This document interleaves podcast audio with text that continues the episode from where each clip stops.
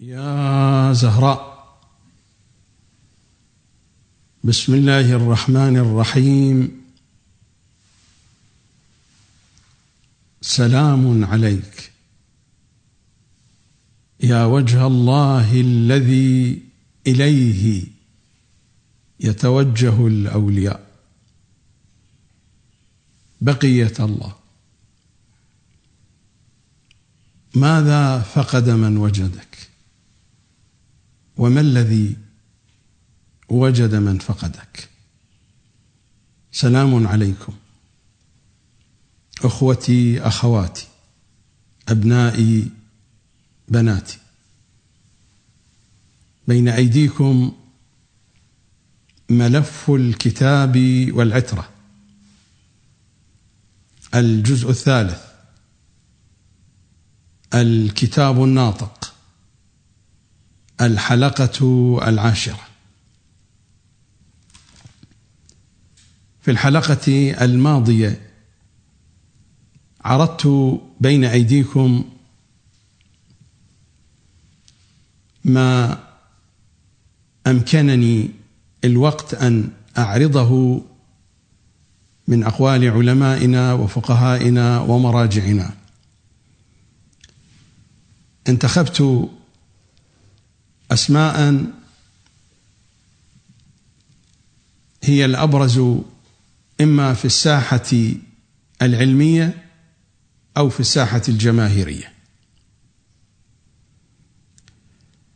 وقد لاحظتم الاختلاف الكبير فيما صرحوا به وفيما جاء في عباراتهم وكلماتهم ما بين محرم للأمر ولاعن للمفوضة الذين جاءوا بالشهادة 3 فأقحموها في الأذان والإقامة، وما بين قائل بحسب ما يراه بالجزئية الواجبة ولكنه لم يرد أن يخالف المشهور فأفتى بالجزئية المندوبة، كما كان في قول الشيخ عبد النبي العراقي. لاحظتم الاختلاف الكبير،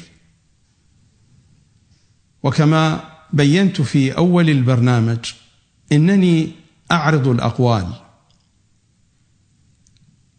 ووضعت قاعدة مستندا فيها إلى إمامنا الجواد صلوات الله عليه.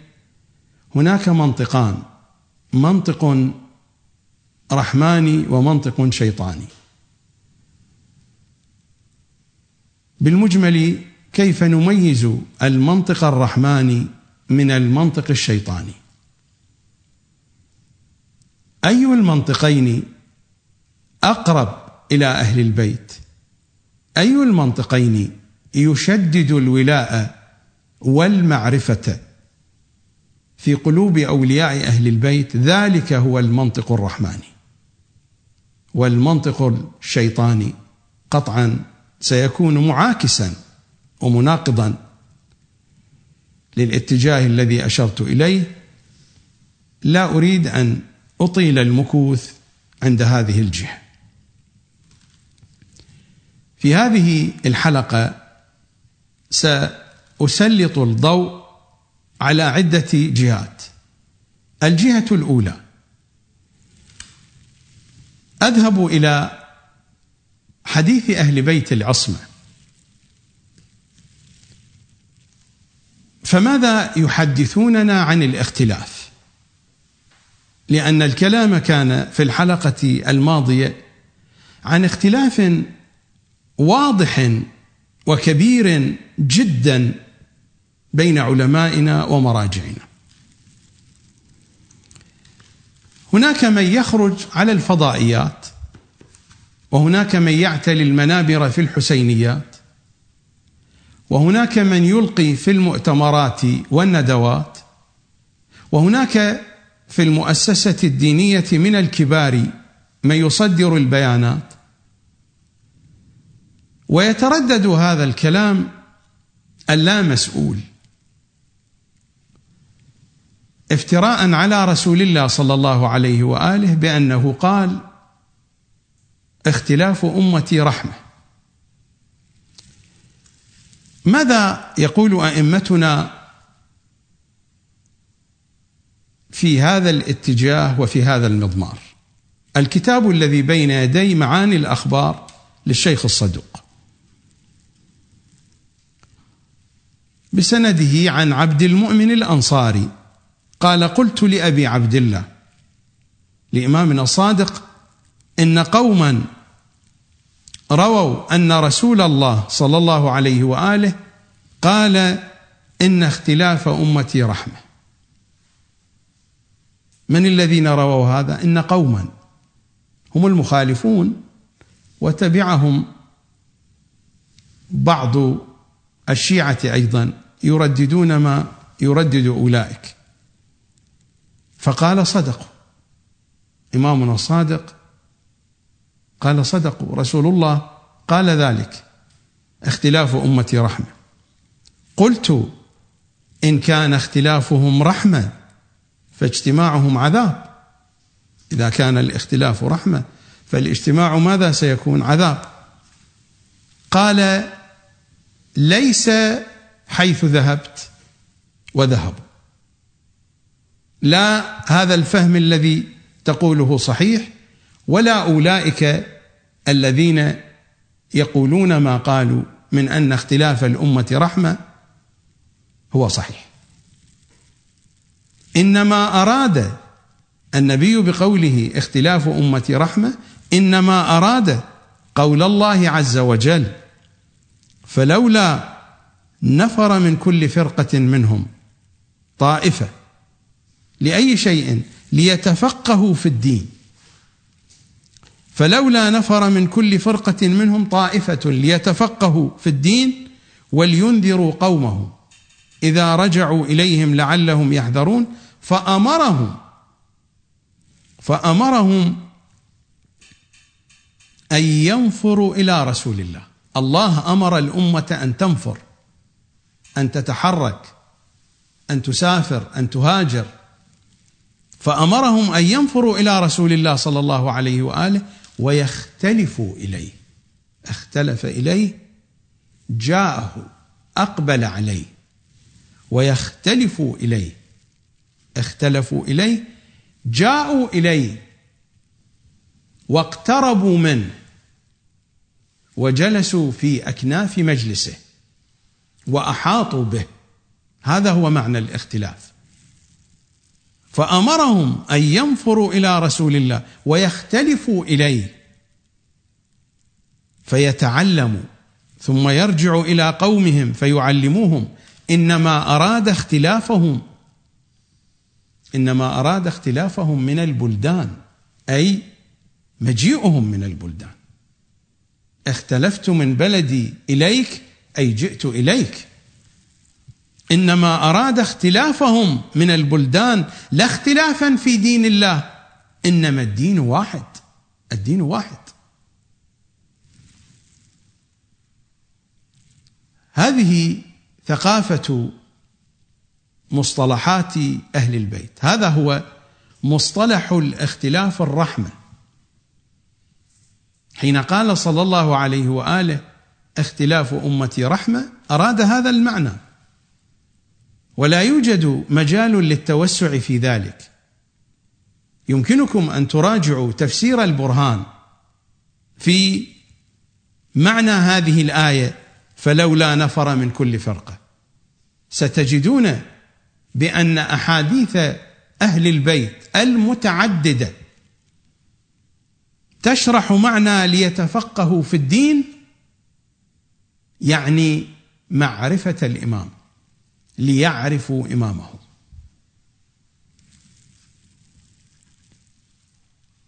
فقول النبي صلى الله عليه وآله اختلاف أمتي رحمة هو إقبالهم على رسول الله، إقبالهم على وصي رسول الله، إقبالهم على أئمتهم.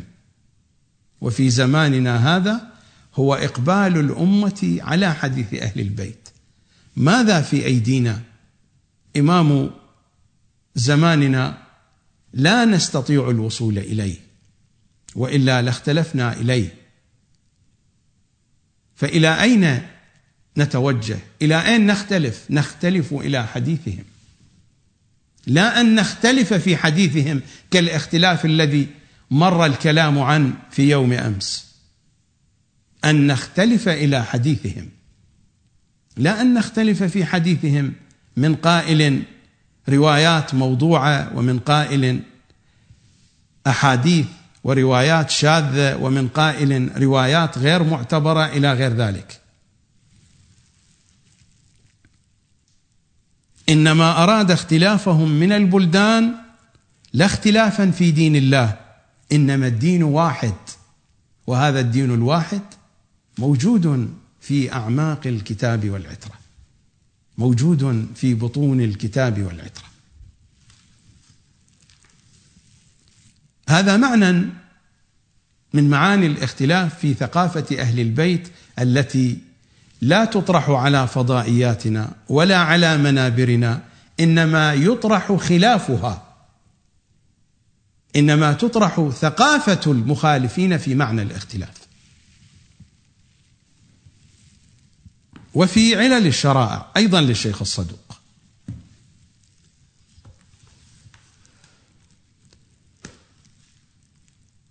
عن محمد ابن بشير عن إمامنا الصادق قال: قلت له إنه ليس شيء أشد علي من اختلاف أصحابنا، يختلفون في أوقات الصلاة، يختلفون في بعض الأمور، إنه ليس شيء أشد علي من اختلاف أصحابنا. قال: ذلك من قبلي. هذا قطعا في زمان الأئمة وليس في زمان الغيبة، لأن الإمام في وقته هو الذي كان يدير الأمر بشكل مباشر. قلت له إنه ليس شيء أشد علي من اختلاف أصحابنا. قال: ذلك من قبلي، لأنهم ما كانوا مثلا يصلون على وقت واحد،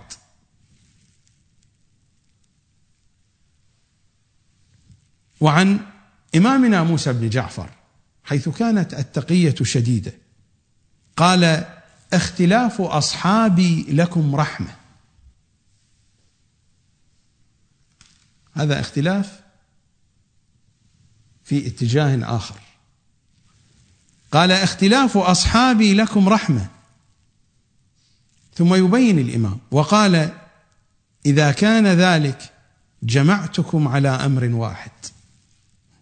إذا كان ذلك يعني إذا تحقق الأمر لنا وليس من خطر وليس من خوف، إذا كان ذلك جمعتكم على أمر واحد. وسئل عن اختلاف أصحابنا فقال عليه السلام: أنا فعلت ذلك بكم، لو اجتمعتم على أمر واحد لأخذ برقابكم. حينئذ ستشعر السلطة العباسية بقوتكم وبدقة تنظيم أمركم، لذا خالفت فيما بينكم في أمور سطحية، في بعض المسائل التي يراها الناس، وإلا لم يكن الإمام قد قام بأمر يؤدي إلى اختلاف القلوب، وإنما إلى اختلاف بعض الظواهر، بعض الطقوس، كي لا يرى الشيعة على أمر واحد فتتخوف السلطة العباسية. هو نوع من الخداع والمكر بأعداء الله.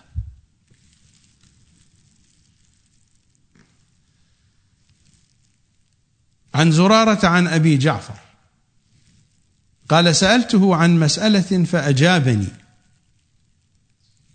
قال: ثم جاء رجل فسأله عنها فأجابه بخلاف ما أجابني، ثم جاء رجل آخر فأجابه بخلاف ما أجابني وأجاب صاحبي. فلما خرج الرجلان قلت: يا ابن رسول الله، رجلان من أهل العراق من شيعتك قدم يسألان فأجبت كل واحد منهما بغير ما أجبت به الآخر. قال فقال يا زرارة، إمامنا الباقر، فقال يا زرارة إن هذا خير لنا وأبقى لنا، ولكن لو اجتمعتم على أمر واحد لقصدكم الناس ولكان أقل لبقائنا وبقائكم. ونفس الكلام ونفس الحالة في زمان إمامنا الصادق، في زمان إمامنا الكاظم، في أزمنة التقية الشديدة التي عاشها أئمتنا صلوات الله وسلامه عليهم أجمعين. هذا معنى للاختلاف في ثقافة أهل البيت باتجاه آخر.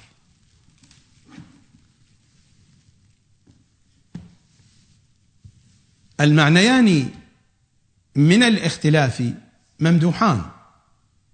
الاختلاف الأول اختلاف إلى المعصوم ليتفقهوا في الدين، والاختلاف الثاني هو اختلاف في بعض الظواهر، في بعض الطقوس والمظاهر، مكرا بالعدو ودفعا لشره.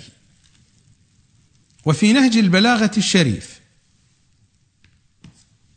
الخطبة طويلة لا مجال لقراءتها، يمكنكم أن تعودوا إليها. كلام الأمير المرقم في رقمين 17 و18. أقرأ سطورا سريعة مما جاء في نهج البلاغة الشريف. ترد على أحدهم القضية في حكم من الأحكام فيحكم فيها برأيه، ثم ترد تلك القضية بعينها على غيره فيحكم فيها بخلاف قوله، ثم يجتمع القضاة بذلك عند الإمام الذي استقضاهم أي نصبهم قضاة فيصوب آراءهم جميعا وهم قد اختلفوا، وإلههم واحد ونبيهم واحد وكتابهم واحد. أفأمرهم الله سبحانه بالاختلاف فأطاعوه أم نهاهم عنه فعصوه؟ أم أنزل الله سبحانه دينا ناقصا فاستعان بهم على إتمامه؟ أم كانوا شركاء له فلهم أن يقولوا وعليه أن يرضى؟ أم أنزل الله سبحانه دينا تاما فقصر الرسول صلى الله عليه وآله عن تبليغه وأدائه؟ والله سبحانه يقول ما فرطنا في الكتاب من شيء وفيه تبيان لكل شيء. وذكر أن الكتاب يصدق بعضه بعضا وأنه لا اختلاف فيه، فقال سبحانه ولو كان من عند غير الله لوجدوا فيه اختلافا كثيرا، وإن القرآن ظاهره أنيق وباطنه عميق لا تفنى عجائبه ولا تنقضي غرائبه ولا تكشف الظلمات إلا به. فجعل الكتاب الكريم قاعدة المعلومات التي نرجع إليها في تقييم الحقائق كما رجعنا إلى القرآن في تقييم علم الرجال. أما ما مر من اختلاف بين علمائنا فمرده إلى مشكلة تقييم الأسانيد. فالشيخ الصدوق حكم بأن أسانيد هذه الروايات هم غلاة ومفوضة، لذلك وصفها بأنها روايات موضوعة. وكذاك الشيخ الطوسي وصفها بأنها روايات شاذة، لا ندري ما مراده من الروايات الشاذة، لكن قطعا روايات لا يعمل بها. لا أريد الخوض هنا في تعريف معنى الشاذ فيما يسمى بعلم الدراية الذي جاء به علماؤنا من مخالفي أهل البيت ومن أعدائهم، لا أريد الخوض في هذه القضية. من جملة ما تحدث به أمير المؤمنين في هذه السطور وهو يتحدث عن ذلك الذي لم يعض على العلم بضرس قاطع، الذي يعض على العلم بضرس قاطع هو الذي ينهل من العيون الصافية لا من العيون الكدرة. ألم يقسم أمير المؤمنين العيون إلى صنفين؟ ومرت علينا الرواية، عيون كدرة وعيون صافية. الذي يعض على العلم بضرس قاطع هو ذلك الذي يرتوي ويكرع ويعب من تلك العيون الصافية. لم يعض على العلم بضرس قاطع يذر الروايات ذرو الريح الهشيم، يذر الروايات ذرو الريح الهشيم، هكذا يصدر الأحكام على الروايات فيسقطها، كما أن الريح تأتي فتذر الهشيم. ما هو الهشيم؟ الهشيم هو التبن أو بقايا النباتات المحروقة. بقايا النباتات المحروقة أو ما تيبس من النباتات من أوراقها من أغصانها وتساقط على الأرض، فتأتي الريح فتذروه في كل الاتجاهات. هذا الذي لا يعض على العلم بضرس قاطع هكذا يصفه أمير المؤمنين، يذر الروايات ذرو الريح الهشيم إلى آخر كلامه. يمكنكم أن تراجعوا ما جاء في نهج البلاغة الشريف في الرقم 7 بعد 10 وفي الرقم 8 بعد 10 من التسلسل الذي سلسلت به الخطب وكلمات سيد الأوصياء في نهج البلاغة الشريف الذي جمعه الشريف الرضي رضوان الله تعالى عليه. هذه إطلالة سريعة على كلماتهم الشريفة التي تصور لنا مصطلح الاختلاف وكيف يكون الاختلاف. فهناك اختلاف مذموم كالذي جاء في نهج البلاغة الشريف، وهناك نوعان من الاختلاف مدحا في كلماتهم، ما جاء في قول النبي الأعظم صلى الله عليه وآله اختلاف أمتي رحمة، وما جاء في قول أئمتنا في قضية المخالفة فيما بينهم في زمان الأئمة بسبب ظروف التقية الشديدة. فهذا الاختلاف بين علمائنا مع عدم وجود داع للتقية، هذا المبرر الذي قد يبرر به البعض لأخطاء علمائنا بالتقية لا وجود له. لماذا؟ لأن العلماء يتحدثون في كتبهم بشكل واضح. يعني مثلا الشيخ الصدوق في كتبه العقائدية يتحدث بشكل واضح عن العقائد الشيعية، فلماذا هنا يعمل بالتقية في هذه القضية؟ خصوصا وهو قال في بداية الكتاب في بداية الفقيه بأنه سوف يذكر في هذا الكتاب ويفتي بما في هذا الكتاب، وما يثبته هو حجة فيما بينه وبين ربه، ولا يوجد أي داع من دواعي التقية في كل ما قاله علماؤنا. ولم نجد من علمائنا من يناقش هذه القضية حينما يناقش أقوال العلماء. العلماء فيما بينهم أحدهم ينتقد الآخر، وأحدهم يشنع على الآخر تشنيعا كبيرا، ودونكم الكتب، الموسوعات والمطولات من الكتب، تشنيع العلماء بعضهم على البعض الآخر. ولم يحتملوا للتقية أي احتمال، إذ لا وجود للتقية في زمان الغيبة الكبرى. هذا لا يعني أن التقية انتفى تشريعها، ولكن التقية على مستوى التأليف وعلى مستوى الفتاوى لا معنى لها. فمنذ بداية عصر الغيبة الكبرى وإلى يومنا هذا يكتب علماء الشيعة آراءهم في كتبهم. قد يكون هناك في الجانب السياسي، في الأحداث السياسية، في العلاقة فيما بين الشيعة والحكام، قد تكون هناك حالات تظهر فيها التقية بشكل واضح حتى في أيامنا هذه، لكنني لا أتحدث عن هذا الجانب السياسي، ولا أتحدث عن علاقة الشيعة بالحكومات، إنما أتحدث عن فتاوى في كتب شيعية لا يقرأها إلا الشيعة، وحين كتبت في زمانها لم تكن كثيرة النسخ، هي قليلة النسخ. والأوضاع الآن لم تصل التقية فيها إلى الحد الذي حين يفتي العلماء لا يفتون بآرائهم بشكل واضح.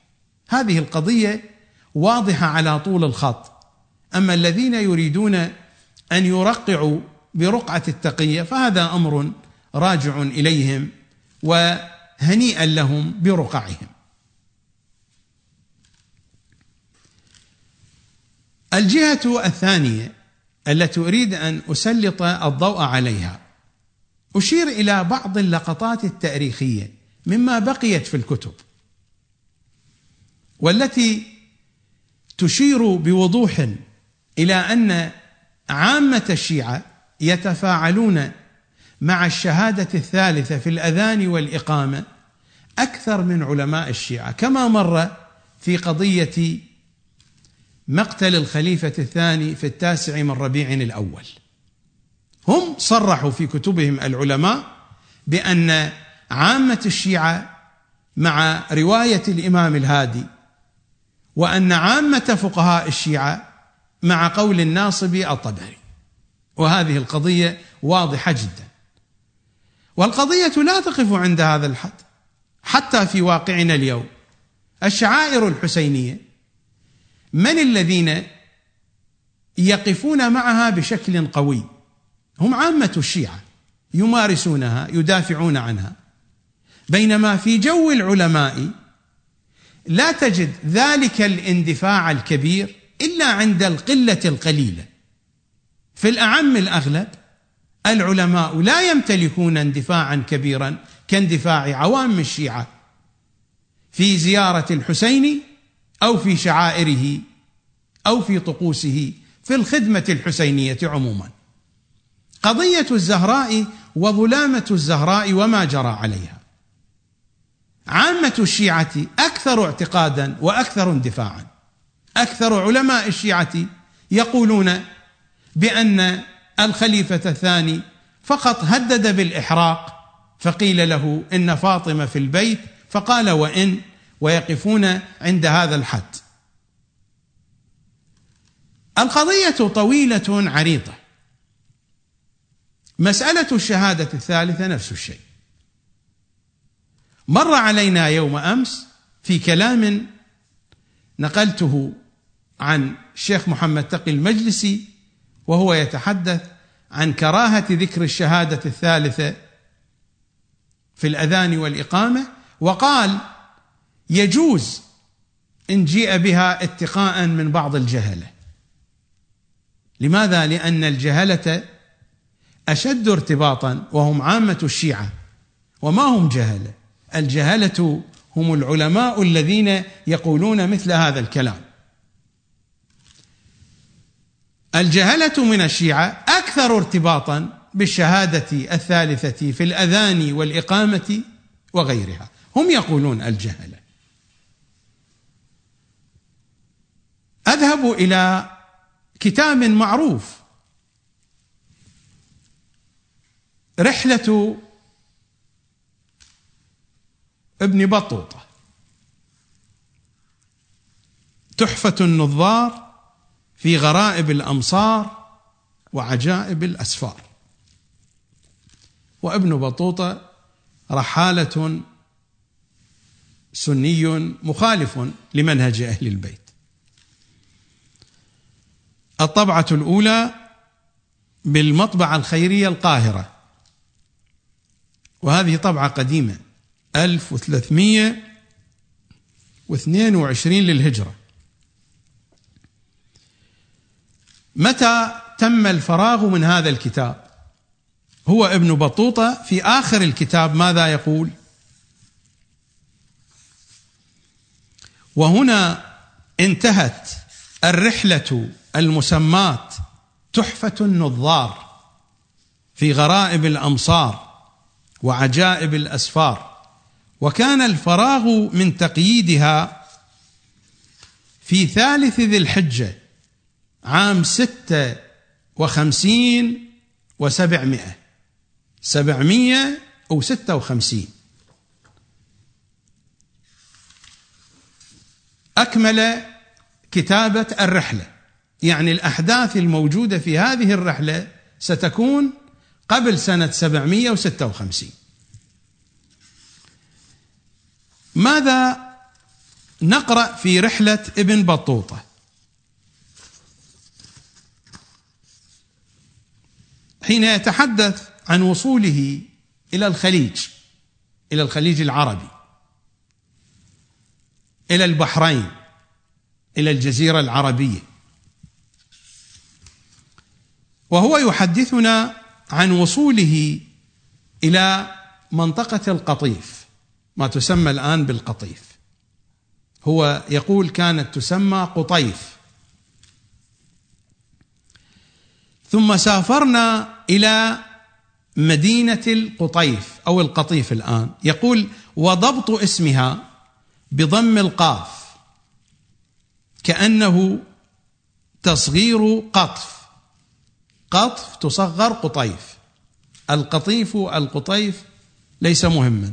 وهي مدينة كبيرة حسنة ذات نخل كثير يسكنها طوائف العرب، قبائل عربية موجودة هناك، وهم رافضية غلاة.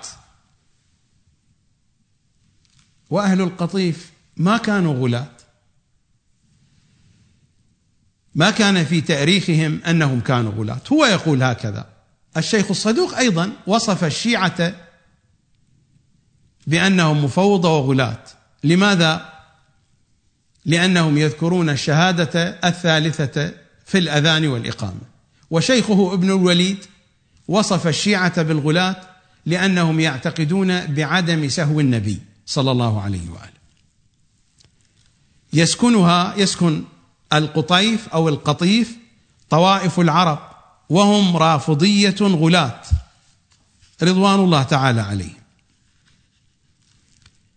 يظهرون الرفض جهارا، لم تكن الوهابية آنذاك، يظهرون الرفض جهارا لا يتقون أحدا. ويقول مؤذنهم في أذانه بعد الشهادتين أشهد أن عليا ولي الله. الكتاب متى؟ كما قلت تم الكتاب سنة 756، يعني هذه الحالة كانت شائعة وموجودة ومنتشرة بين الشيعة في القطيف. ويقول مؤذنهم في أذانه بعد الشهادتين أشهد أن عليا ولي الله. ويزيد بعد الحيعلتين، يعني بعد حي على الصلاة وحي على الفلاح حي على خير العمل، ويزيد بعد التكبير الأخير محمد وعلي خير البشر من خالفهما فقد كفر. ثم سافرنا منها إلى مدينة هجر وتسمى الآن بالحسا، يعني الإحساء.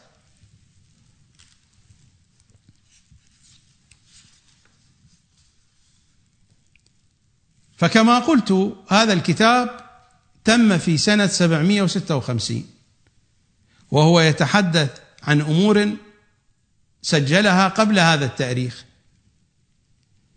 فها هم عرب المنطقة الشرقية القطيف في القرن السابع، في القرن الثامن الهجري، وهم يعلنون الشهادة الثالثة في أذانهم.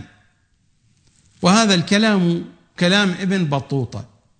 إذن من أين يأتي هذا الكلام الذي يردده الكثيرون على المنابر في الفضائيات من هؤلاء الجهال، خطباء متحدثون يتحدثون البعض منهم على أن الشهادة الثالثة جاء بها الصفويون؟ فأين الصفويون من سنة 756؟ 756 هذا تاريخ نهاية تقييد هذا الكتاب، تأليف الكتاب، يعني القضية قبل هذا التاريخ موجودة في القطيف. أتعلمون متى بدأ نشوء الدولة الصفوية؟ الدولة الصفوية بدأ نشوءها سنة 905، بدأ تحرك الصفويين الأول 905 إلى 930 هجري نشأت الدولة الصفوية، يعني في الربع الأول من القرن العاشر، ونحن نتحدث هنا عن القرن السابع، قضية مئات من السنين. وقطعا لا يعني أن أهل القطيف هم فقط في تلكم الأيام قد بدأوا، في الأيام التي زار فيها ابن بطوطة القطيف قد بدأوا يذكرون الشهادة الثالثة في أذانهم وفي إقامتهم. هذه قضية قديمة، وسنجد قرائن أخرى تشير إلى قدم هذه القضية في الواقع الشيعي. هناك في كتاب لمؤلف شيعي، هو شيعي بالنسب لكن فكره وما كتبه هو بعيد عن التشيع، لكنه شيعي بالاسم شيعي بالنسب، وكان يعمل في القضاء في السلطة العباسية. الكتاب اسمه نشوار المحاضرة وأخبار المذاكرة. قد يسأل سائل ما معنى نشوار المحاضرة؟ نشوار الكلام الحسن الجميل، يقال هذا الرجل نشواره جميل، يعني حين يبتدئ بالكلام يبتدئ بأسلوب جميل حسن في الطرح، أسلوبه بديع في الكلام، فيقال له نشوار. نشوار المحاضرة وأخبار المذاكرة للقاضي، قاضي كان قاضيا عند العباسيين، أبي علي المحسن ابن علي التنوخي، اسمه شيعي أبو علي محسن ابن علي، هو شيعي فعلا، ولكنه كان متأثرا كثيرا بأبي الفرج الإصبهاني. أبو الفرج الإصبهاني متى توفي؟ توفي سنة 356 للهجرة. أبو الفرج الإصبهاني صاحب المقاتل، صاحب الأغاني، صاحب مقاتل الطالبيين، وصاحب كتاب الأغاني، كتابان نقيضان لأبي الفرج الإصبهاني. أموي النسب أبو الفرج، أموي النسب زيدي الهوى، كان زيدي المعتقد. التنوخي كان متأثرا بأبي الفرج الإصفهاني. الجزء الثاني، التنوخي توفي سنة 381 للهجرة، 381 للهجرة، نفس الفترة التي توفي فيها الشيخ الصدوق رحمة الله عليه. الشيخ الصدوق توفي 381، التنوخي توفي في هذه الفترة، هناك من يقول بأنه توفي 81، هناك من يقول بأنه توفي 84. شيخنا الصدوق توفي سنة 381، والتنوخي توفي سنة 384 أو في نفس السنة التي توفي فيها الشيخ الصدوق. بالنتيجة ليس مهما الأرقام بالدقة وبالضبط، في نفس العصر في نفس الفترة الزمنية. ماذا ينقل لنا؟ هذا هو الجزء الثاني، تحقيق المحامي عبود الشالشي. هذه الطبعة طبعة 1971،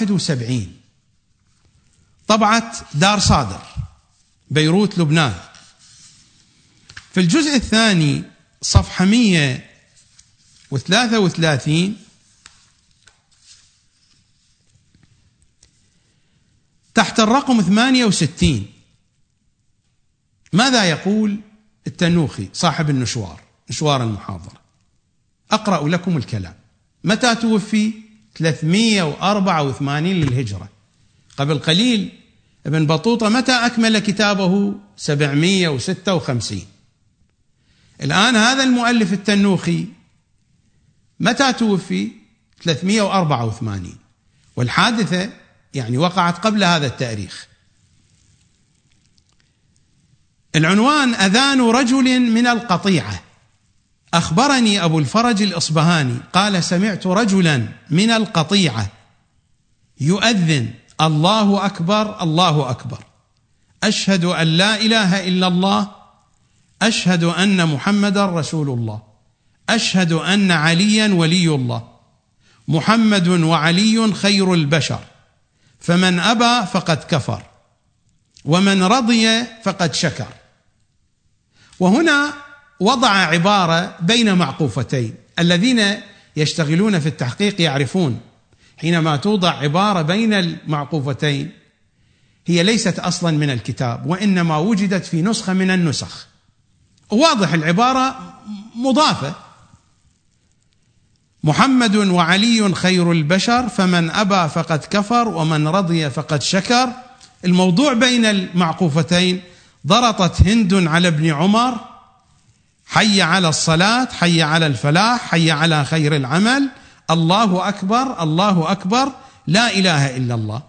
وهو يعلق يقول: وهذا عظيم مفرط، ونستغفر الله من ونستعيذ به من الجهل، لا شأن لنا بالتعليق. والعبارة هذه واضح عبارة مضافة وردت في نسخة من النسخ. المحقق عبود الشالشي اعتمد على عدة نسخ. هناك نسخة حصل عليها من المكتبة الوطنية بباريس، في هذه النسخة موجودة هذه العبارة، وإلا هناك نسخ أخرى لا توجد فيها هذه العبارة. هناك النسخة التي سماها نسخة اسطنبول، وهناك النسخة التي سماها المخطوطة التيمورية، وهناك النسخة التي وجدها في المتحف البريطاني، وهناك نسخة أخرى كتبها سبط بن الجوزي. فهناك مجموعة من النسخ لهذا الكتاب، نشوار المحاضرة، نسخ يعني مخطوطات لنفس الكتاب. في نسخة واحدة من هذه المخطوطات، وهي المخطوطة التي وجدها في المكتبة الوطنية بباريس، وجد هذه العبارة فيها، لذلك وضعها بين معقوفتين. واضح هذا الكلام خارج سياق الأذان. ما علاقة هند، ما علاقة ابن عمر، ضرطت هند على ابن عمر، ما علاقة هذا الكلام بالأذان؟ واضح هذا كلام حشر بعد ذلك. موطن الشاهد هنا، المؤلف توفي سنة 384، هو ينقل عمن؟ ينقل عن أبي الفرج. أبو الفرج توفي سنة 356، يعني المؤلف نقل هذه الحادثة قبل سنة 356. وهذا يعني أن هذا الأذان كان يؤذن به قبل سنة 356 قطعا، ليس في نفس اليوم الذي نقل الحادثة أبو الفرج، لابد أن تكون مستمرة هذه القضية. متى بدأت الغيبة الكبرى؟ بدأت الغيبة الكبرى سنة 329. أبو الفرج متى توفي؟ 356. التنوخي ينقل عن أبي الفرج هذا الأذان، يعني أن هذا الأذان كان موجودا قبل موت أبي الفرج الإصبهاني، يعني في تلكم الفترة في بدايات عصر الغيبة الكبرى وربما قبل ذلك، وفعلا هو قبل ذلك. لكن أقف هنا، أذان رجل من القطيعة، ما المراد من القطيعة؟ القطيعة هو اسم تاريخي قديم لمدينة الكاظمية، وفعلا أول بقعة في العراق يؤذن بها علنا وبشكل صريح، وفي مشهد إمامنا موسى بن جعفر بالشهادة الثالثة في مدينة الكاظمية. ومن الغريب هي أيضا أول مدينة منعت فيها الشهادة الثالثة. الشيخ محمد الخالصي وأتباع الشيخ الخالصي الذين يرفضون الشهادة الثالثة في الأذان والإقامة، وقضيتهم معروفة في العراق ومعروفة في مدينة الكاظمية. فالكاظمية أول مدينة في العراق يعلن فيها الأذان بالشهادة الثالثة علنا وصريحا. القطيعة هو اسم من أسماء الكاظمية. إذا رجعنا إلى معجم البلدان، والكلام هو نفسه ذكره المحامي عبود الشالشي، ذكره في الحاشية، لكنني أذهب إلى المصدر الأساس. قطيعة أم جعفر هي زبيدة بنت جعفر ابن المنصور،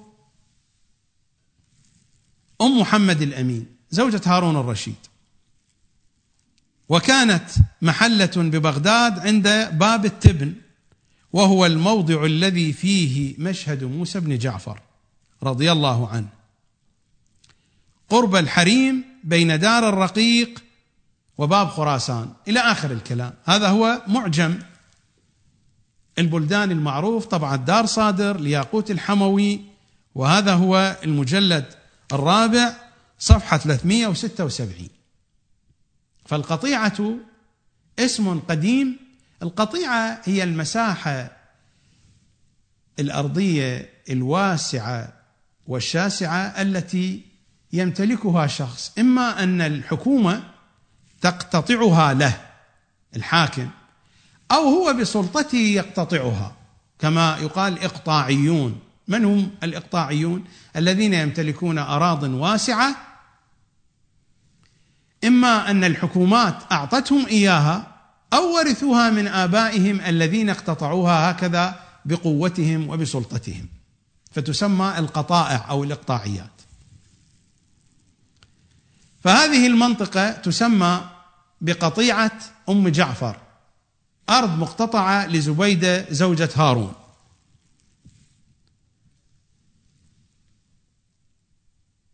وهنا كانت مقابر قريش، حيث دفن الإمامان الكاظم والجواد صلوات الله وسلامه عليهما. فرجل من القطيعة يعني في مدينة الكاظمية، يعني من مدينة الكاظمية. وإن كان هناك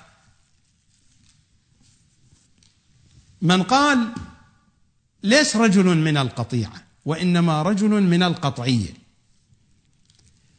أكثر من كاتب، أنا لم ألاحظ هذا في نسخ الكتاب، ولكن أكثر من كاتب وأكثر من متابع لهذا الموضوع من الذين تحدثوا عن هذه القضية. على سبيل المثال، تطور المباني الفكرية للتشيع في القرون الثلاثة الأولى، الدكتور حسين المدرسي الطباطبائي. هذا الكتاب في الأصل كتبه المؤلف باللغة الإنجليزية، ترجم للغة الفارسية، هذه النسخة الفارسية بين يدي، صفحة 99 لمن أراد أن يراجع هذا الكلام، صفحة 99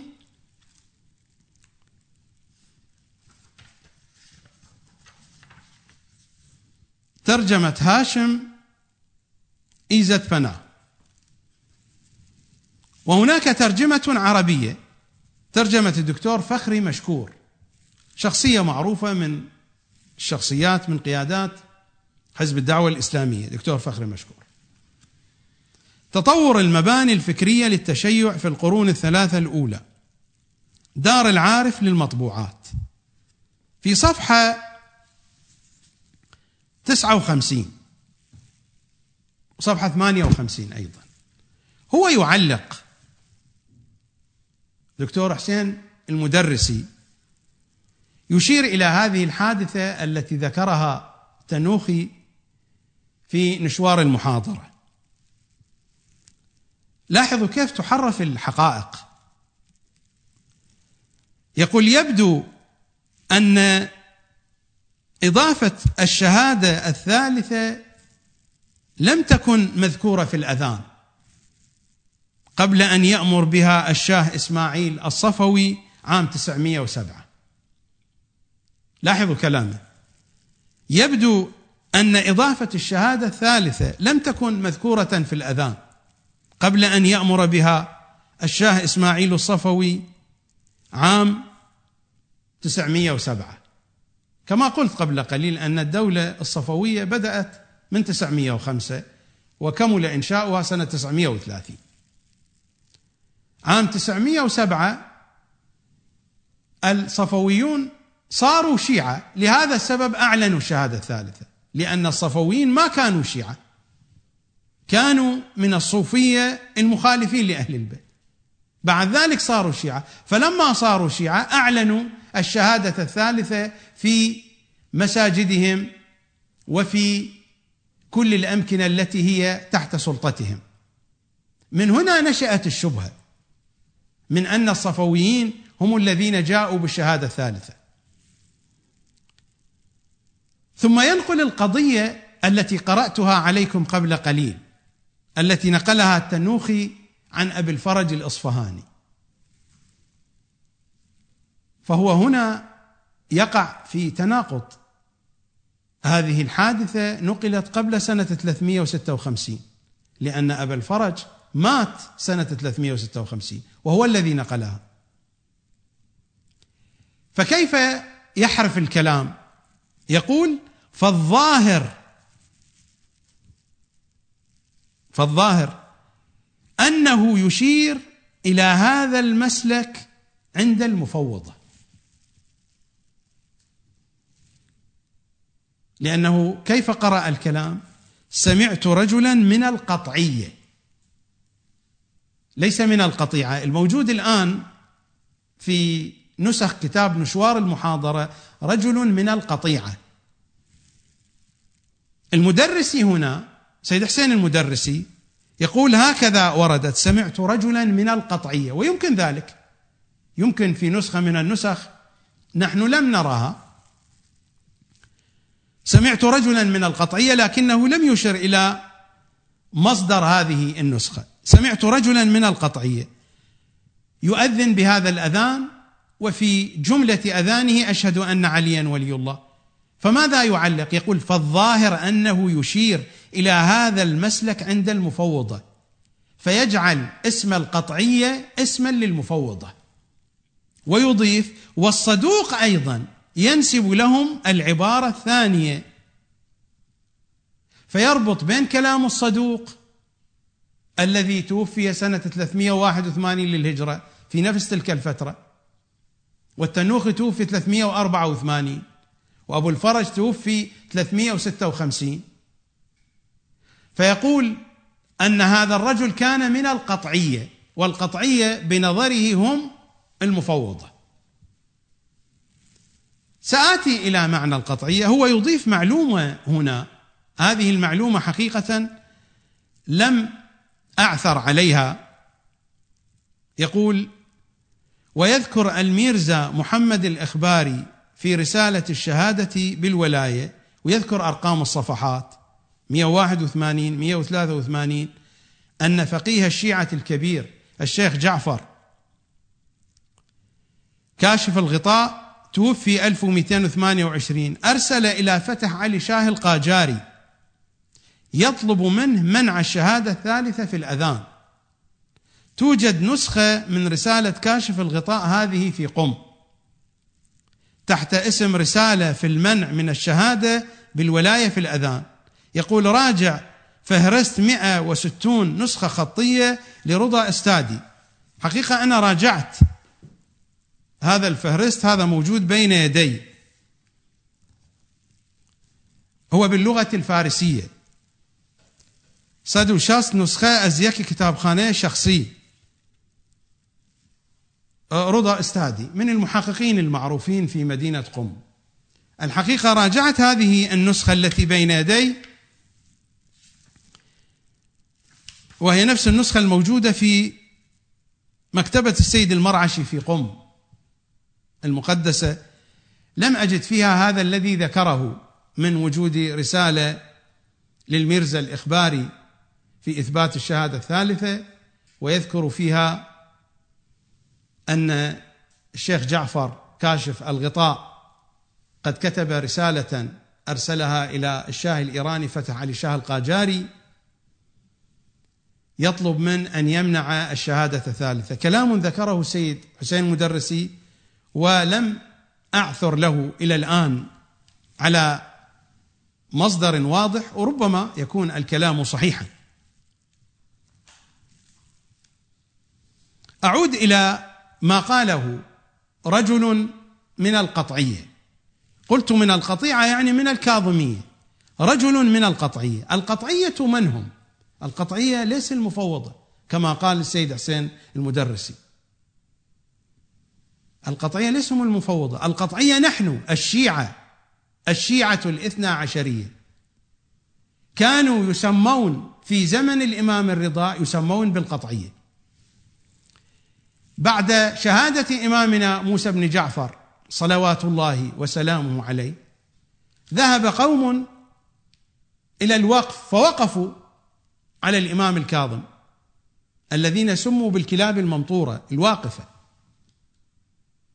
وقوم قطعوا بأن الإمام الكاظم قد استشهد وقتل مسموما، وأن الإمام بعده هو الإمام الرضا، فسموا بالقطعية. فنحن القطعية، القطعية هم الشيعة الاثنى عشرية،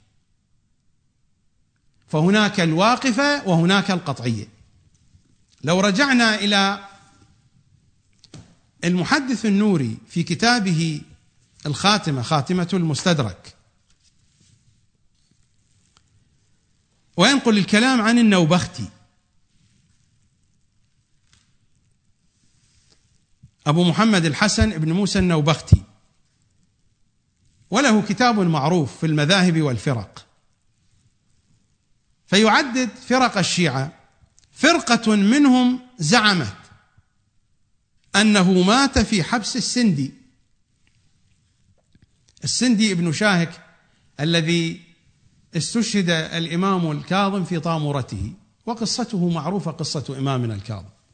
فرقة منهم زعمت أنه مات في حبس السندي، إلى أن قال فسميت هذه الفرقة القطعية لأنها قطعت على وفاة موسى بن جعفر عليهم السلام وعلى إمامة علي عليه السلام ابنه بعده، ولم تشك في أمرها ولا ارتابت، ومضت على المنهاج الأول.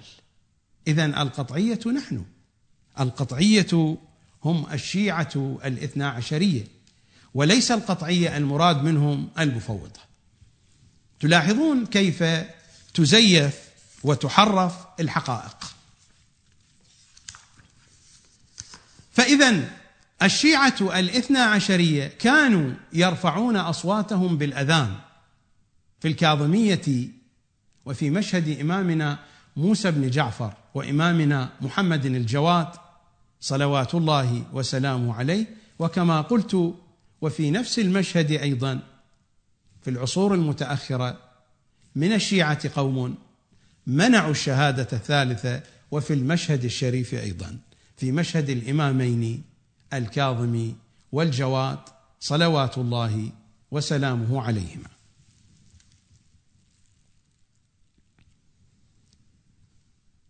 أذهب إلى صورة أخرى من صور التاريخ، كتاب اسمه السلافة في أمر الخلافة. السلافة قد لا يعرف البعض معنى السلافة، تعني الخمر أو تعني الشراب الطيب. السلافة في أمر الخلافة، لمن هذا الكتاب؟ لعبد الله المراغي، وهو من مخالفي أهل البيت بحسب المعلومات المتوفرة بين أيدينا، من علماء القرن السابع الهجري. هذا الكتاب السلافة في أمر الخلافة بحسب المعلومات المتوفرة كان موجودا في المكتبة الظاهرية في مدينة دمشق. فعلا أنا شخصيا لم أرى هذا الكتاب، ولا يوجد هذا الكتاب الآن في المكتبات، لكن هناك من رآه وهناك من نقل عن هذا الكتاب، السلافة في أمر الخلافة لعبد الله المراغي المصري، من علماء مصر، من علماء القرن السابع الهجري.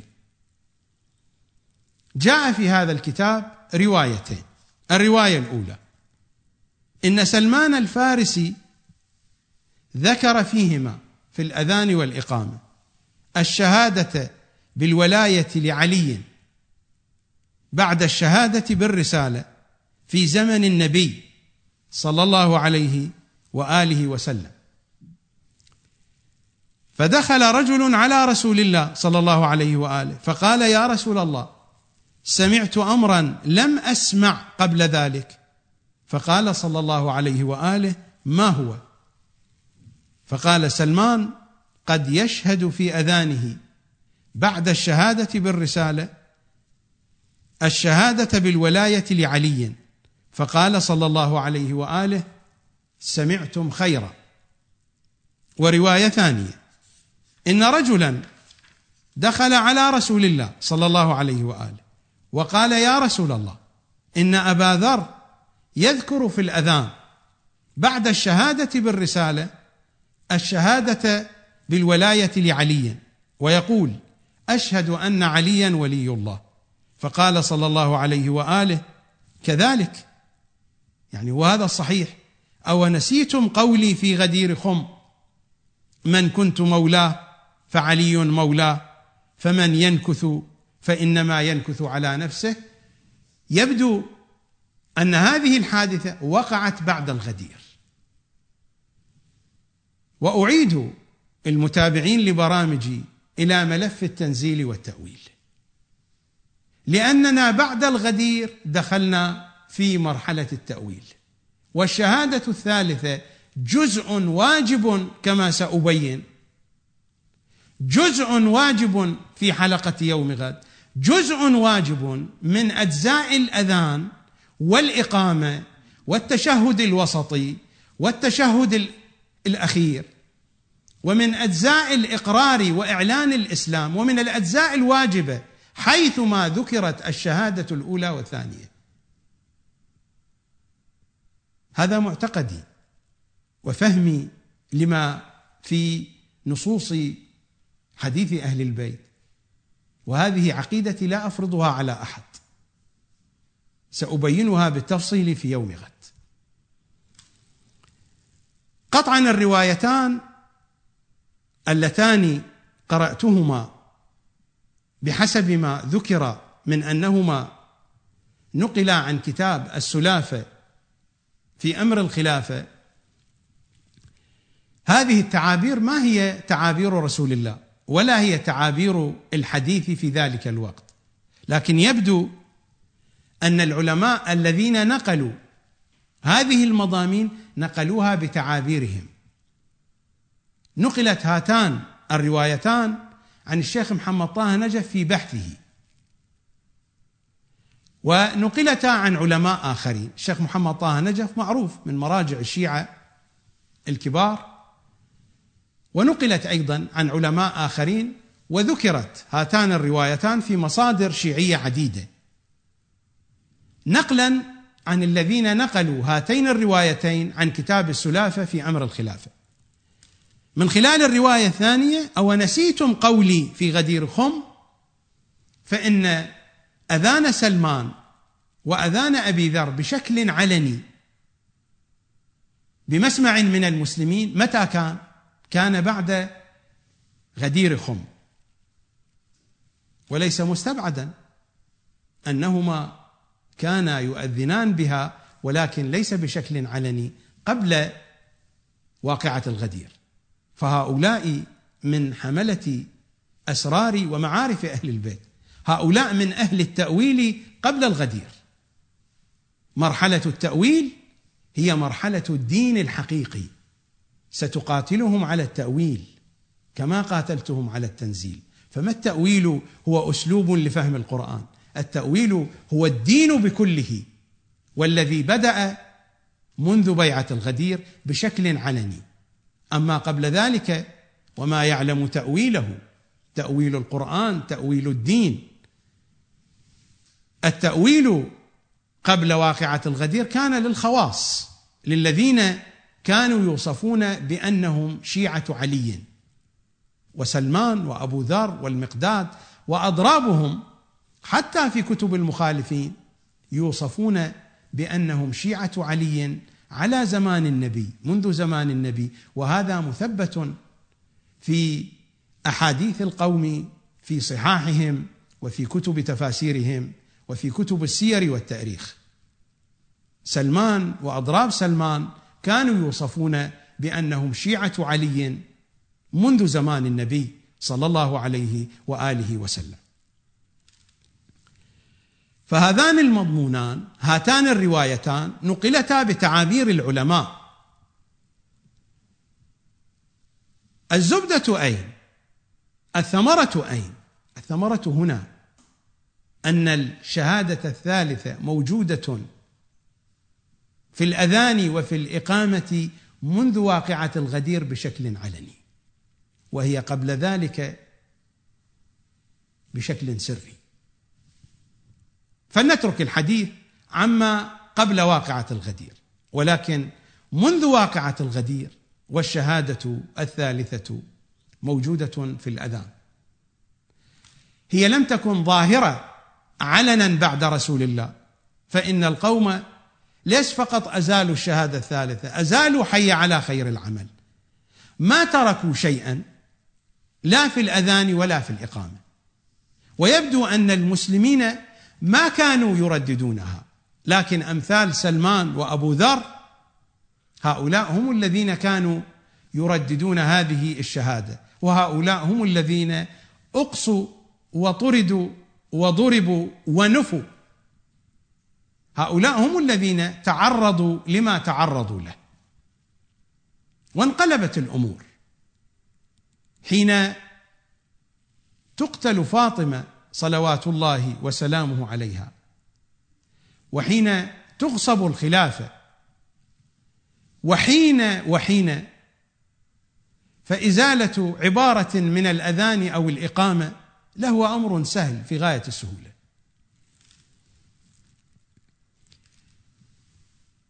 والحقائق غابت وضاعت، هذه بقايا من الحقائق، بقايا رسوم ما جاء في كتاب السلافة، بقايا، والكتاب ضاع وضيعوه. وما جاء كذلك في كتاب النشوار، نشوار المحاضرة، هو بقايا، ولا زال الناس كما في كتاب سيد حسين المدرسي إلى يومنا هذا تحرف الحقائق مع وجودها، مع وجود هذه البقايا من الشيعة. هناك من يحرف الحقائق، وكذلك ما جاء في تأريخ ابن بطوطة، فهو يصف أهل القطيف بالغلاة، وما هم بغلاة، هم شيعة أهل البيت صلوات الله عليهم. الحقائق ضاعت، ولكننا نبحث هنا وهناك علنا نجد شيئا يكشف عن جانب من الحقيقة. نذهب إلى فاصل وأعود إليكم لإكمال الحديث. خلاصة لما تقدم من الحديث: الشهادة الثالثة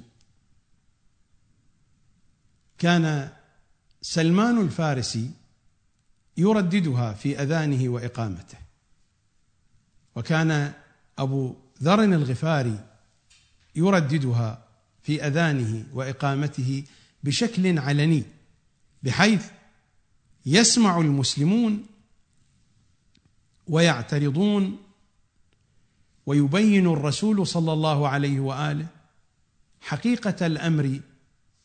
كل ذلك كان بعد واقعة الغدير، ولكن من الغدير إلى شهادة النبي الفترة قصيرة، فلم ينتشر الأمر، حيث جاءت السقيفة المشؤومة وفعلت الذي فعلت. ومثلما ضاعت حي على خير العمل، ضاعت الشهادة الثالثة.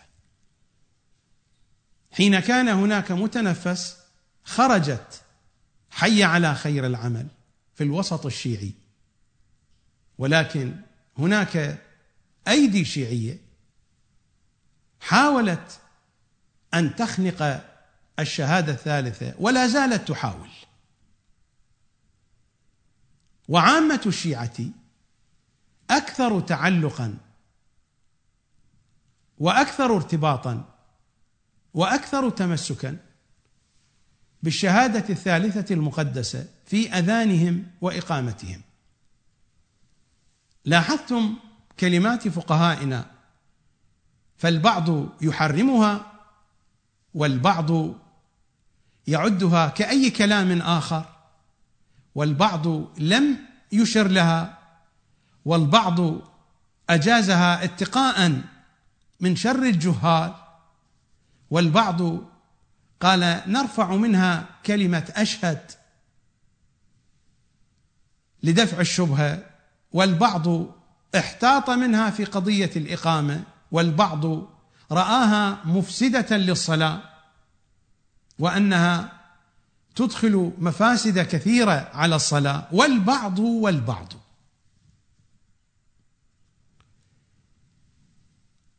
فبقيت الشهادة الثالثة يرددها أشياع أهل البيت سرا، حتى فسح لهم المجال. متى فسح لهم المجال؟ متى بدأت الغيبة الكبرى؟ الغيبة الكبرى بدأت سنة 329 للهجرة. بعد ذلك ب5 سنين دخل البويهيون إلى بغداد. البويهيون دخلوا إلى بغداد في حدود 304 305 329 304 الغيبة 329 بالضبط، في شهر شعبان، بالضبط في منتصف شعبان، في 15 من شهر شعبان سنة 329 انتهت في هذا اليوم الغيبة الصغرى، وبدأت الغيبة الكبرى بعد هذا بحدود 5 سنوات. سنة 304 يدخل البويهيون إلى بغداد، وهنا تتبدل أوضاع الشيعة في العراق بشكل عام وفي بغداد بشكل خاص. وبعد هذا بفترة قصيرة جدا يرتفع صوت الأذان الشيعي علنا معلنا الشهادة الثالثة. كان سرا يقولون، ولكن الآن صارت الفرصة فأعلنت. كان الشيعة يؤذنون بذلك سرا، مجرد أن فسح لهم المجال فأعلنوا الشهادة الثالثة. وسيأتينا الحديث في روايات أهل بيت العصمة، وأنتم ستصلون إلى نفس هذه النتيجة حين سأعرض عليكم أحاديث أهل البيت. سأجعلكم تستنتجون بأنفسكم أن الشهادة الثالثة جزء واجب حقيقي واقعي من أجزاء الأذان والإقامة بحسب منطق الكتاب والعترة، ستجدون ذلك واضحا وصريحا بين أيديكم وأمام أعينكم، وأنتم ميزوا المنطق الرحماني من المنطق الشيطاني. ولكن يأتي الكلام تباعا وصبركم عليه. فأعلن الأذان في القطيعة في الكاظمية الشريفة، وأبو الفرج الإصبهاني المتوفى سنة 356 للهجرة هو يحدث القاضي التنوخي عن أنه سمع رجلا من القطيعة أو من القطعية الذين هم نحن نفسهم الذين هم يحدث عنهم ويخبر عنهم ابن بطوطة في رحلته حينما رأى القطعية هناك أين؟ في القطيف أو في القطيف كما ضبط الاسم في كتابه. أما الصفوية فحين أعلنوا سنة 907 لأنهم صاروا شيعة في ذلك الوقت. اقرأوا تاريخ الصفوية عند الذين كتبوا عن الصفوية من الذين يحبونهم ومن الذين يبغضونهم. فالصفوية كانوا من الصوفية السنة، ما هم من الشيعة. وفي سنة 907 دخلوا في التشيع، فحين دخلوا في التشيع في تلكم الفترة فأعلنوا الشهادة الثالثة في أذانهم في المساجد وفي غير المساجد. فهذه القضية التي قام بها الصفويون هي إظهار لتشيعهم الجديد وليس تأسيسا للشهادة الثالثة. أما الشهادة الثالثة فهي موجودة عبر العصور، وعرضت لكم هذه البقايا، هذه البقايا التي بقيت بأيدينا. وهناك بقايا أيضا في كتب التاريخ قد تعضد ذلك. هذا هو كتاب الكامل في التاريخ لابن الأثير، والحقيقة ما هو كامل، هو كتاب ناقص في التاريخ، فإنه يذكر الحقائق ناقصة، ولكن هكذا سماه مؤلفه الكامل في التاريخ. هذا المجلد السابع، دار الكتب العلمية بيروت لبنان، راجعه وصححه محمد يوسف الدقاق. الكامل في التاريخ لابن الأثير توفي سنة 630 للهجرة. في صفحة 275 من هذه الطبعة، طبعات الكامل كثيرة، ارجعوا إلى أحداث سنة 351. في أحداث سنة 351 في هذه السنة، يقول ابن الأثير: في هذه السنة في ربيع الآخر كتب عامة الشيعة ببغداد. 351 يعني بعد دخول البويهيين بكم سنة؟ ب7 سنوات. البويهيون دخلوا سنة 304، هذه السنة 351. في هذه السنة في ربيع الآخر كتب عامة الشيعة ببغداد بأمر معز الدولة. معز الدولة البويهي، وهذا اللقب الخليفة العباسي أعطاه له. بأمر معز الدولة على المساجد، يعني معز الدولة هو كان الحاكم الفعلي الحقيقي لبغداد، الحاكم العسكري يمكن أن تسميه. الخليفة موجود، ولكن الحاكم العسكري الحاكم الفعلي الحقيقي هو معز الدولة البويهي الشيعي. كتب عامة الشيعة ببغداد بأمر معز الدولة على المساجد. ما هذا صورته؟ هذا أمر من الدولة كتب على المساجد الشيعية، قطعا يكتب على الحضرة الكاظمية. وحينما يكتب هذا الكلام قطعا لابد أن الأذان هو أذان الشهادة الثالثة الذي تحدث عنه من؟ أبو الفرج الإصفهاني. ما هذه صورته؟ بأمر معز الدولة يكتب على المساجد: لعن الله معاوية بن أبي سفيان، ولعن من غصب فاطمة رضي الله عنها فدكا، ومن منع أن يدفن الحسن عند قبر جده عليه السلام، ومن نفى أبا ذر الغفاري، ومن أخرج العباس من الشورى. هذه يبدو مجاملة للعباسيين باعتبار الخليفة عباسي.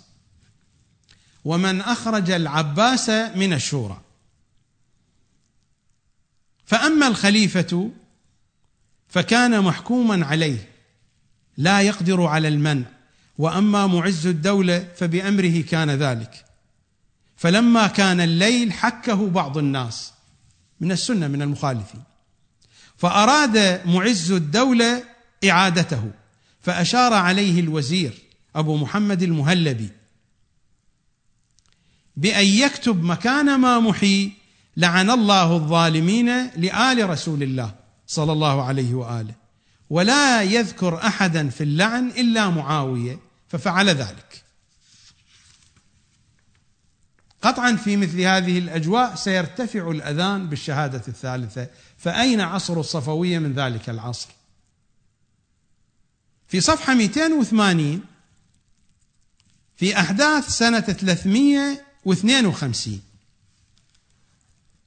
وفيها يعني في السنة التي تليها، وفيها في 18 ذي الحجة يعني في عيد الغدير، وفيها في 18 ذي الحجة أمر معز الدولة بإظهار الزينة في البلد في بغداد، وفي البلد عموما بغداد وغير بغداد، ولكن الحديث هنا عن بغداد.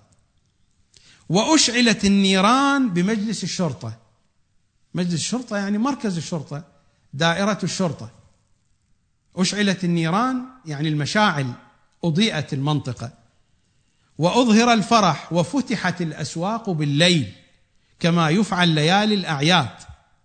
فعل ذلك معز الدولة فرحا بعيد الغدير يعني غدير خم، وضربت الدبادب الطبول والبوقات، وكان يوما مشهودا.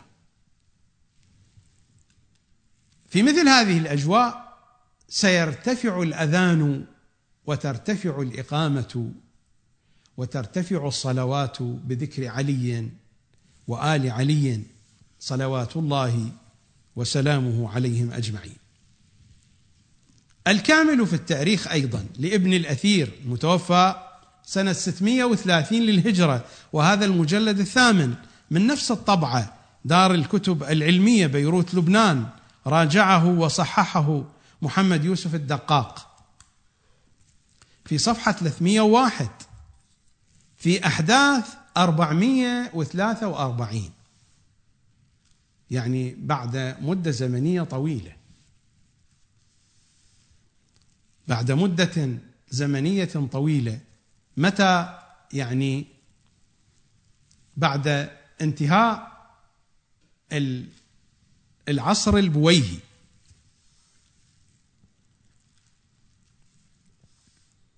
في صفحة 301 أحداث سنة 443 في هذه السنة يقول ابن الأثير: في صفر تجددت الفتنة ببغداد بين السنية والشيعة، بين السنية وليست السنة، فهم كانوا يسمون بالسنية، وهذه التسمية نشأت في أصلها نشأت بين مجموعة من الأمويين بعد سقوط الدولة، بعد سقوط الدولة الأموية ونشوء الدولة العباسية. استمر الأمويون على لعن أمير المؤمنين في صلواتهم. السلطة ليست لهم حتى يعلنونها، ولكنهم في صلواتهم، في مساجدهم، في بيوتهم، كانوا يلعنون أمير المؤمنين بعد صلواتهم وفي صلواتهم. ومعاوية هو الذي أطلق هذا المصطلح السنة على سب أمير المؤمنين ولعنه. ومذكور في كتب التاريخ حينما كان إمام الجماعة أو خطيب الجمعة في أيام الأمويين يتأخر شيئا ما عن لعن أمير المؤمنين، الناس تصيح فيه السنة السنة، يعني لا تنسى السنة. ما هي السنة؟ لعن علي. وإلا أسماء القوم كان يقال لهم أبناء الجماعة، يقال لهم أبناء الجمهور، يقسمون بحسب مذاهبهم الفقهية. هذه التسمية بعد ذلك نشأت وأعطيت هذا البعد من أن المراد من السنة سنة النبي صلى الله عليه وآله، وهم أهل السنة أي أهل سنة النبي. هذا المعنى حصل متأخرا. السنة وضعها معاوية اسما للعن أمير المؤمنين، فسمي هذا الطقس الأموي بالسنة. فكان الخطيب حين يتأخر شيئا ما فإنه يصاح عليه من قبل الناس السنة السنة. وتنقل في حوادث التاريخ أن بعض خلفاء بني أمية نسي لعن علي فأوقف الناس مرة أخرى وهو خارج في سفر أو خارج في جيشه، فأوقف الناس في الطريق وقضى لعن أمير المؤمنين، وربما كان متعمدا في ذلك، ادعى بأنه نسي اللعن فقال بأنني نسيت السنة، وقف في الطريق ولعن أمير المؤمنين فقضى السنة. ويذكر بأنه بني هناك مسجد سمي بمسجد الذكر، أي هنا ذكرت السنة. فكان الأمويون يشدد بعضهم على البعض الآخر السنة السنة. والذين كانوا يتعصبون لهذه القضية منهم عرفوا فيما بينهم بأنهم هؤلاء السنيون، هؤلاء هم أهل السنة. فالسنية في أصلها هي هذه، ولذلك ما قال السنة والشيعة، قال السنية والشيعة. في هذه السنة، وليس هذا خطأ مطبعي، هذا يتكرر في كتب التاريخ، في هذه السنة في صفر تجددت الفتنة ببغداد بين السنية والشيعة، وعظمت أضعاف ما كانت قديما. فكان الاتفاق الذي ذكرناه في السنة الماضية غير مأمون الانتقاض لما في الصدور من الإحن. هو تحدث عن اتفاق، أنا لا أريد أن أتحدث عن كل شيء في هذا البرنامج الضيق. وكان سبب هذه الفتنة أن أهل الكرخ شرعوا في عمل باب السماكين أو السماكين وأهل الفلائين، وفي بعض النسخ وأهل القلائين، في عمل ما بقي من باب مسعود. ففرغ أهل الكرخ وعملوا أبراجا كتبوا عليها بالذهب: محمد وعلي خير البشر. وأنكر السنية ذلك. وما المقصود؟ أن أهل الكرخ شرعوا في عمل باب السماكين أو السماكين وأهل الفلائين أو أهل القلائين. الكرخ ما كان يقطنها إلا الشيعة، هذا ياقوت الحموي.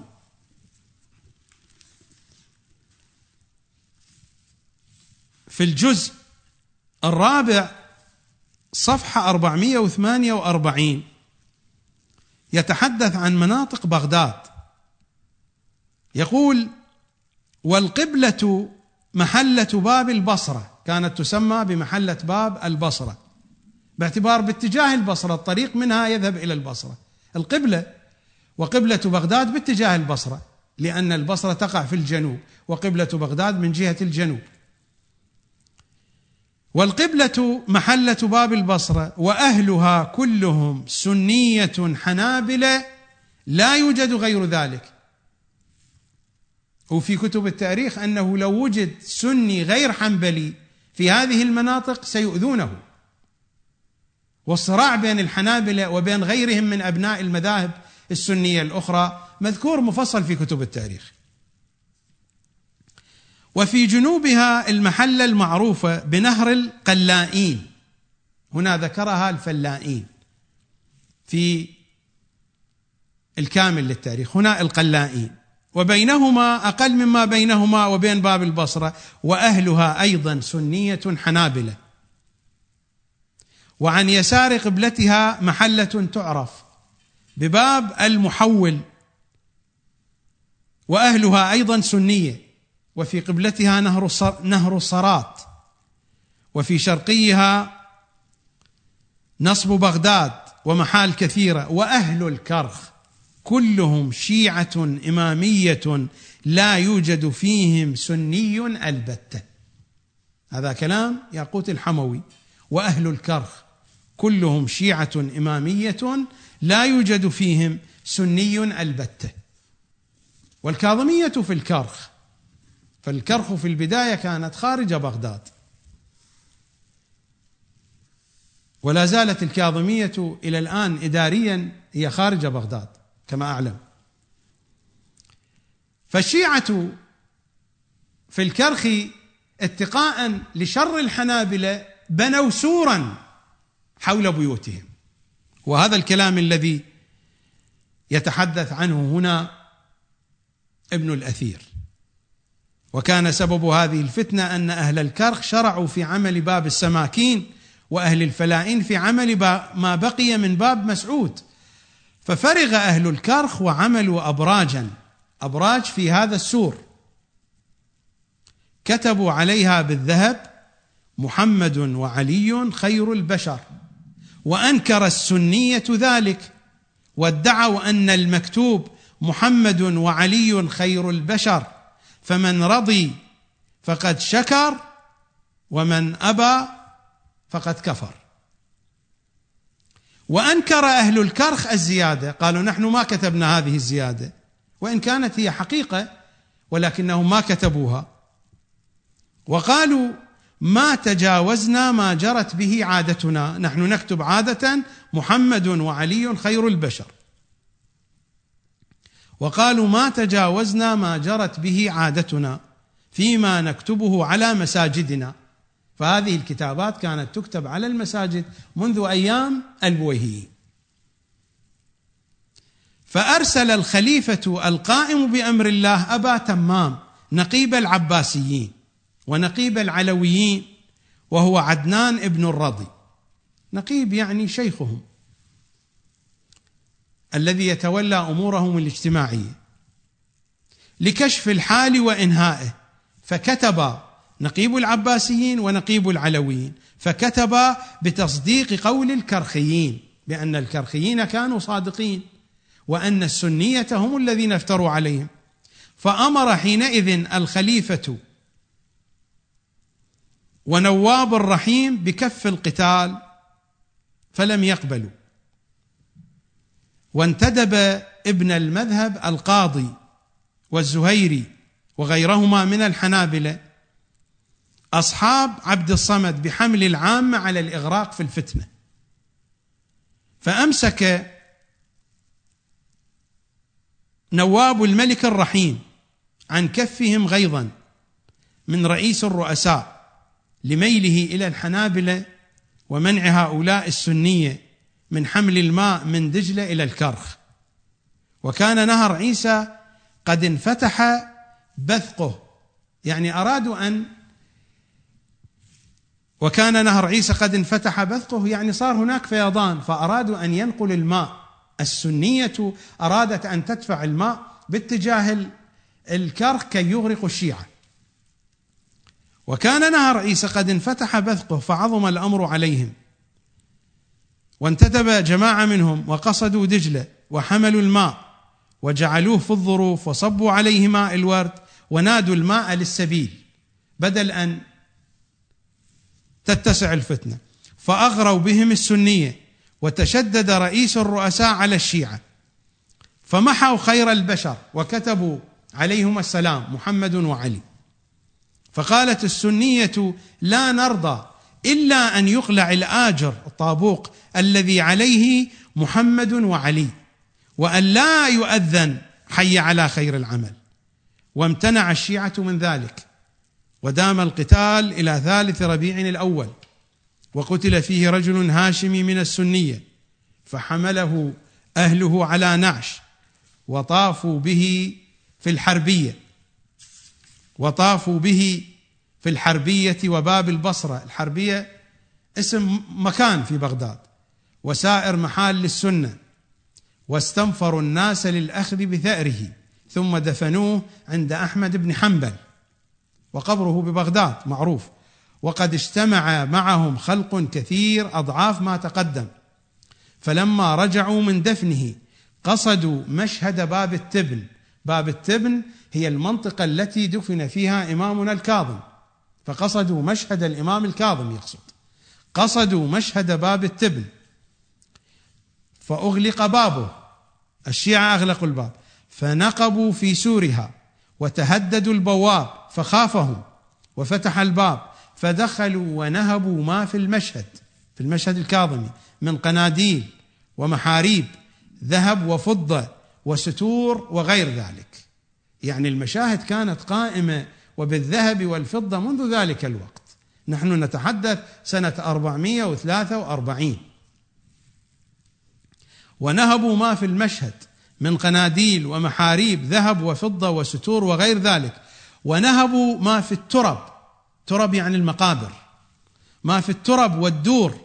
وأدركهم الليل فعادوا، فلما كان الغد كثر الجمع من السنية، فقصدوا المشهد وأحرقوا جميع الترب والأراج، واحترق ضريح موسى وضريح ابنه محمد بن علي والجوار والقبتان الساج. الجوار يعني الأروقة الأفنية، والقبتان الساج اللتان عليهما، واحترق ما يقابلهما ويجاورهما من قبور ملوك بني بويه، معز الدولة وجلال الدولة، ومن قبور الوزراء والرؤساء، وقبر جعفر بن أبي جعفر المنصور، وقبر الأمين محمد بن الرشيد، وقبر أمه زبيدة. وجرى من الأمر الفظيع ما لم يجر في الدنيا مثله. فلما كان الغد 5 الشهر ماذا فعلوا؟ عادوا وحفروا قبر موسى بن جعفر ومحمد بن علي لينقلوهما إلى مقبرة أحمد بن حنبل، فحال الهدم بينهم وبين معرفة القبر.